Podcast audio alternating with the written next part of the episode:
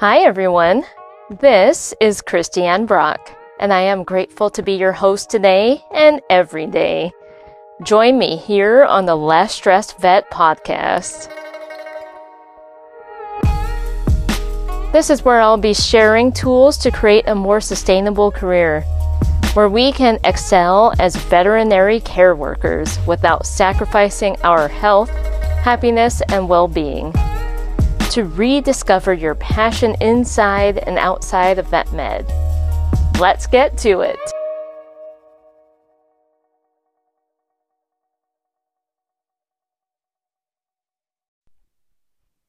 Hello, hello. Good morning, everyone, or good afternoon, or whenever you're listening to this podcast. It's another week, and it's another episode coming at you regarding self-care and sustainability within the veterinary field. And I wanted to circle back to my self-care series regarding food is fuel and why that's so important and really the center of wellness um, for all of us as individuals.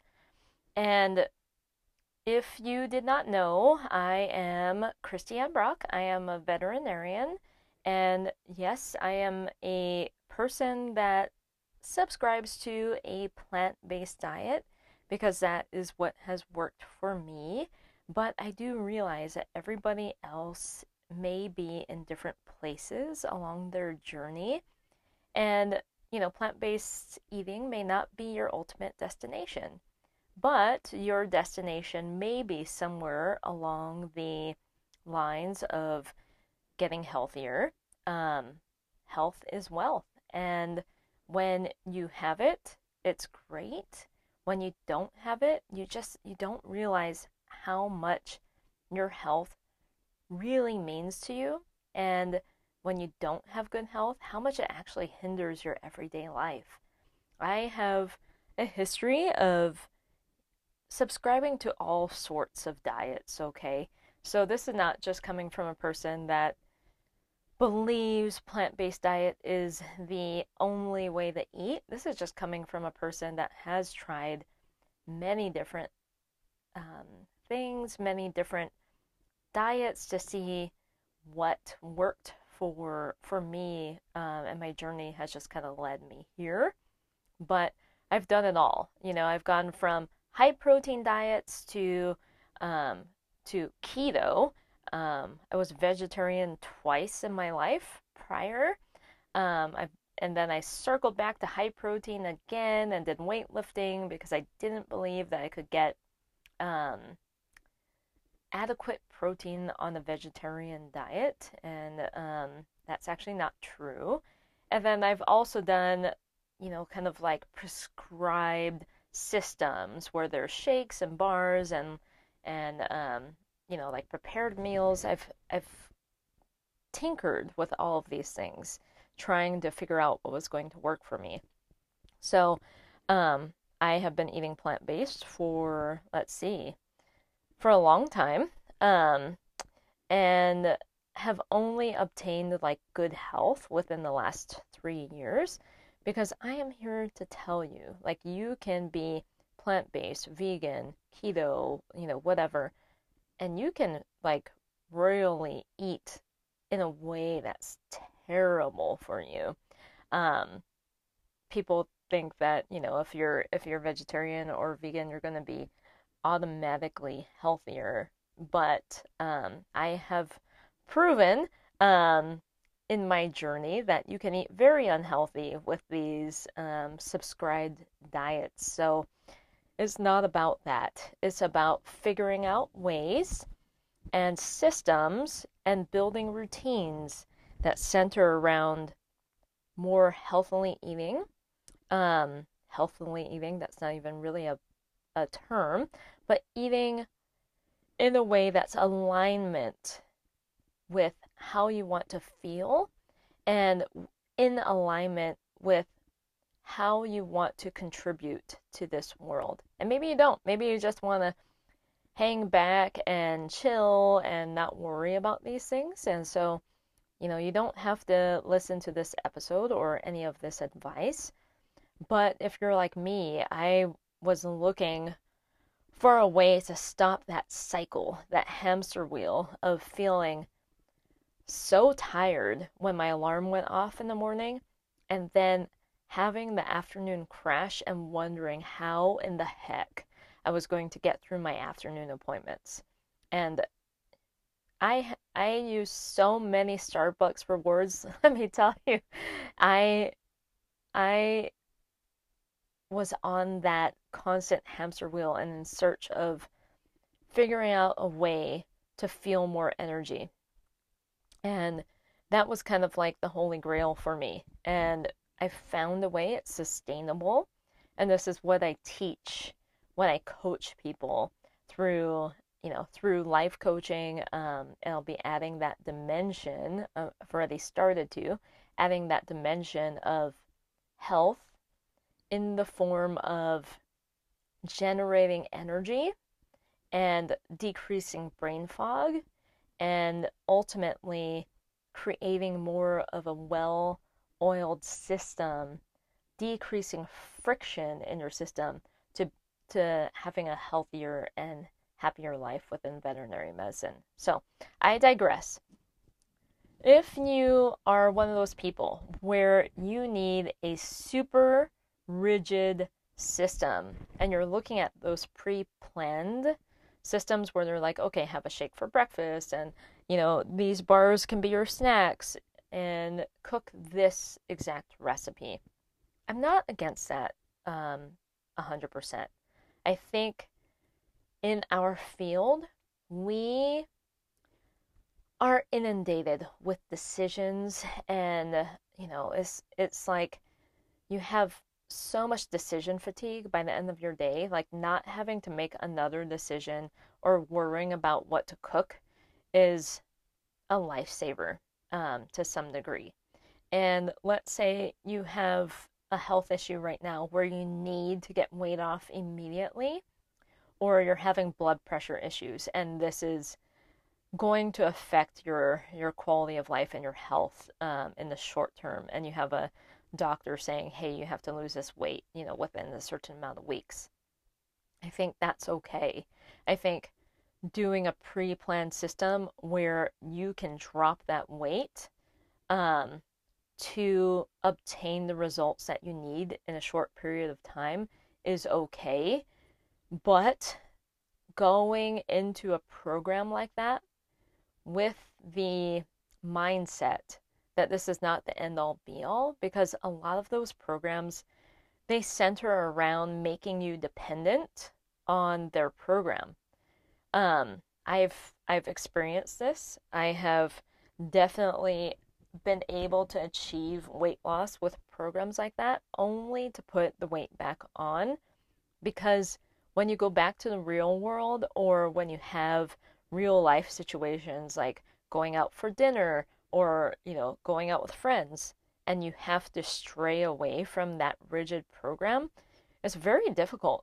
Um, what I teach, or what I've been coached on, um, centers around developing skills where you can figure out how to eat in the real world, how do you pivot, how do you even do takeout at home, but make those meals more healthy. How do you make sound choices um, and figure out how to not limit yourself in that regard, like not operating from a mindset of deprivation, rather operating from a mindset of abundance and real life and making sustainable systems, okay? So the hard part with people in veterinary medicine that I have noticed is that we are type A people, um, and that's very much a generalization. Um, or maybe you can say that we just want to excel at all the things we do. And if we can't do things close to perfect, then we would rather not do them at all. And that is a tricky um, landscape to navigate when you are trying to build systems and build one habit at a time, because you will fail. Um, you will fail very badly. You may cook meals that taste terrible and you're going to stumble. So unless if you have some sort of accountability, or unless you give yourself permission to fail badly at this, it's a learning process, um, you're not going to succeed. And so what I coach around is making small changes that are attainable to pretty much set yourself up for positive psychology, not necessarily a positive mindset where you're like filtering all the bad stuff out, because you have to take some of the failing forward uh, along with your positive wins, okay? This is real life. You can't get one hundred ten percent on every test that you take. You're going to make changes and you're going to build one habit at a time. Maybe two if you really want to excel, but over the long run, building good habits takes time. And the other thing that I coach around is that when you are focused more on adding things and not taking away or limiting what you can do, that's going to set yourself up for positive psychology as well. So if your mind is constantly going to, well, I can't have that, or I can't have that cookie, where I don't get to have that donut. Oh, there's a catered lunch today for a lunch and learn. I don't get to have that. That's not serving anybody, um, let alone it's not tying you to your your program or any of the new habits that you're trying to establish. So shifting your mindset, and this takes practice, by golly, it's not easy, but it's learning to reframe and learning that you are putting your health first and it's a priority. So I get to try new things. I get to see what's working for me, and I'm excited about the path that I'm on. I'm excited about discovering. I'm discovering all the things that work for me, and I get to have this new adventure. Those are some of the things that you have to try to reframe some of this thinking around. I don't like diet culture. I think it's terrible. I think that um, health is much more than calories in, calories out. That sets yourself up for failure when you live your life by a math problem, okay? I want you to focus on abundance, focus on getting good nutrients in and getting good nutrient density in. So what does that mean? Okay, so if you are eating a prepackaged meal that has, like, let's let's say for an ex- for an example, it's some sort of like frozen Amy's meal, and it's got some broccoli in it, and it's got maybe some bell pepper in it, but it's maybe like a tablespoonful of each um, of each vegetable. Okay, well, that's not, I mean, it's got some nutrition in it, but it's not going to be a lot of nutrition. Neither is it going to make you feel full. And when you have meals like that and you are like microwaving them, they've been sitting, uh, f- uh, freezing them actually preserves some of their nutrient profile. But I'm going to argue that that low density of vegetables is not going to to help you in the long run. It, I mean, it may help you a little, but you can get so much more benefit by like adding your own like fresh veg. Even if you have to use like a prepackaged meal like that, make sure you have fresh veg on hand. It takes like thirty seconds to chop a bell pepper, um, and you can add that, you know, to your to your food. Um, the other thing that I tell people is the more color and the more diverse some of the vegetables you're going to be adding to your diet, those colors represent different vitamins, different minerals um, that you'll be taking into your body. And a lot of times when we get hungry, we are actually nutrient deficient. You may not actually, you may be eating enough, but your nutrient density in your food may be lacking. So your body's like asking you, like, hey, give me more nutrients. And you're like, I'm going to have this bag of chips. And think about how nutrient deficient that is in comparison to, you know, a salad or, um, you know, even like a stew that is cooked, but um, that has a lot of vegetables in there. You know, can you add a handful of kale? Can you, when you're craving something sweet, like, can you have a cup of fresh berries? You know, these are all things to kind of think about. And the thing that I coach around as well is if you really want to get nitty-gritty and nerdy about what you're eating and the nutrient density, I invite you, go ahead and download. Um, some of you might be using MyFitnessPal, but I found Cronometer to be much more comprehensive as far as tracking a lot of the minerals and vitamins. And I, I even found when I started eating plant-based, I'm like, oh, I'm a little deficient in this. I need to be adding more greens to my diet. Um, and so those those programs can help you. Um, and I would invite you as well is to track your energy levels and digestion. Because if your digestion is off, that's going to directly affect how much energy you have. And I think about like digestion as kind of the center of what we can really look at every day as far as biofeedback and how uh, much energy you will have. If you're not having good digestion, you're going to feel tired, lethargic, um, and not light on your feet, not quick on your feet. It's going to slow down your brain processes, and think about how that's going to affect your day in and day out decision making. I mean, we have to make a thousand decisions a day, like maybe more. I mean, I'm not exactly sure how how much we make, but more than the average person. I will say that for sure. And then another thing to think about, so kind of branching off on the idea of biofeedback. So biofeedback really centers around like, what is your body trying to tell you, and like what, like really starting to lean into the cues that your body is giving you, okay? So when you feel hungry, is that signal really hunger? Like true hunger where you actually need to eat? Or are you stressed? Is this like a hormonal um, signal that you're stressed and you have peaking cortisol and, you know, your blood sugar is all off? You know, are you actually having true hunger? One uh, piece of advice that someone gave me uh, that might work for you is to actually think about an apple.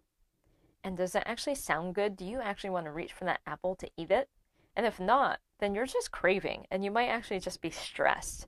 You may, if you're not reaching for the apple and being like, yeah, I need to eat this right now, um, you may not actually be having a true hunger signal. Sometimes it's actually dehydration. Your body is signaling like, please, please, please give me something to drink. And I know I've seen so many of my colleagues, you know, out on the floor, and they have a water bottle and it's hasn't budged in the last like four hours.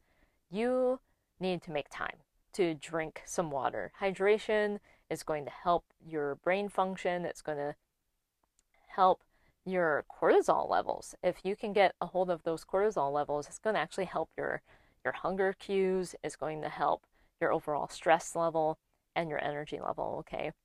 And then also, like, look at what you ate earlier. Like, are you truly hungry, or do you know that you had, you know, a cup of coffee and a muffin for breakfast and now your blood sugar is just crashing, right? Like, are you actually hungry, or is your blood sugar just going down and your body is sending you signals that your blood sugar is crashing? So, um, so those are some things to think about. And then lastly, you know, we're here up close to the twenty minute mark. Um, what are you craving? start to look at what you crave every day and prepare for that, okay? So do you typically crave salt or sweet or all of the above? Can you plan for that? Can you, instead of grabbing the bag of chips, can you actually bring like air-fried potatoes? Like po- potatoes are incredibly satiating. Can you add a little bit of pink uh, Himalayan salt to your air-fried potatoes where you're not consuming all that oil, but you're still getting that little hit of salt, and then you're eating something that will satiate you, okay? And then the other thing that I do when I, I don't crave sweet so much as salt, um, but if there's something tempting that um, is in the break room, then I will, and I like really want to grab that something sweet, then I'll grab a um, snack that I've brought that kind of mimics that. So either that's a Medjool date, and I'll tell you, I did not like dates as a kid. I love them as an adult. They tastes like a candy bar to me. I'll put a little bit of almond butter inside of where, you know, where the pit is, and I'll snack on that, and that'll give me that, um, that'll satisfy that craving. The other thing that I'll sometimes do is I will, you know, I'll bring a cup of berries. It doesn't take long to prepare something like that. You literally dump berries from the container into a container to bring to work, and I bring about a cup. And, you know, it takes me a little while to eat that, and usually that will um, satiate or stop some of that that sweet craving.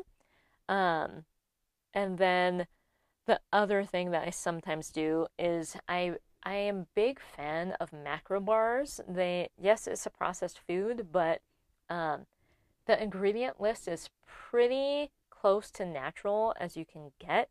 And I will stand by having one of those instead of um, having something that's loaded with, with processed sugar, oil, butter, um, things like that. So those are some of my tricks.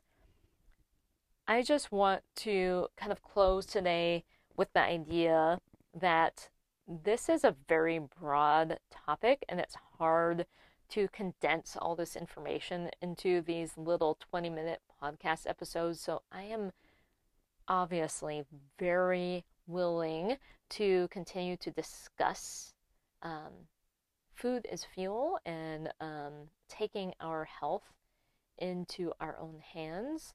Um, and, you know, we, we're smart people. We're, we're very well versed in physiology, pathology. Um, you know, we can take some of the knowledge that we have and adapt it to humans. You know, we can read all of the studies out there as far as, you know, human health, and, you know, research that. And I was under that impression for a long time myself. I'm like, you know, I should be able to figure this out. I can take my health into my own hands. What do I need a coach for? What do I need a, you know, um, a personal trainer for? What do I need help with? You know, like, I can do it on my own. And what I found is, because we are so inundated with decision making and cases, and we bring our home, bring home our work with us, and we're just tired. You know, we only have so much bandwidth to work with. And so what I found is, you know, I don't know if I'll ever go without coaching. Honestly, it holds me accountable. The person that's coaching me has done this. You know, they've walked the path. They have figured out things that would take me months to figure out on my own, and they can distill it down in a way that's digestible and easy easy to adapt into my already busy schedule. And to me, that's so worth it. I mean, time is currency, and time savings is so worth it. So I feel like coaching um, has really been an investment for me. So, you know, I encourage people, like, find find someone, you know, whether it's me or someone else. Uh, if you have questions along the way, don't hesitate to email me. You know, I feel like we deserve to have good health, and better to, you know, look at our habits and our schedules and try to build sustainable systems rather than to try to white knuckle it and force um, good health. That's, that's something that I definitely coach around and I live by. I've lived and breathed this um, kind of path. This is what I live and breathe and I stand by. So I hope you all have a good week. Let me know if you need anything, and I will talk to more of you later. Bye!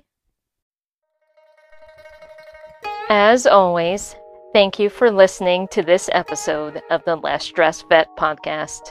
Please don't forget to subscribe, and please share this episode with a friend who might benefit from it. If you have any feedback, questions, or topics you might want to know about, don't hesitate. Email me at less stressed vet at gmail dot com. And always remember, be yourself, be better, and always be kind.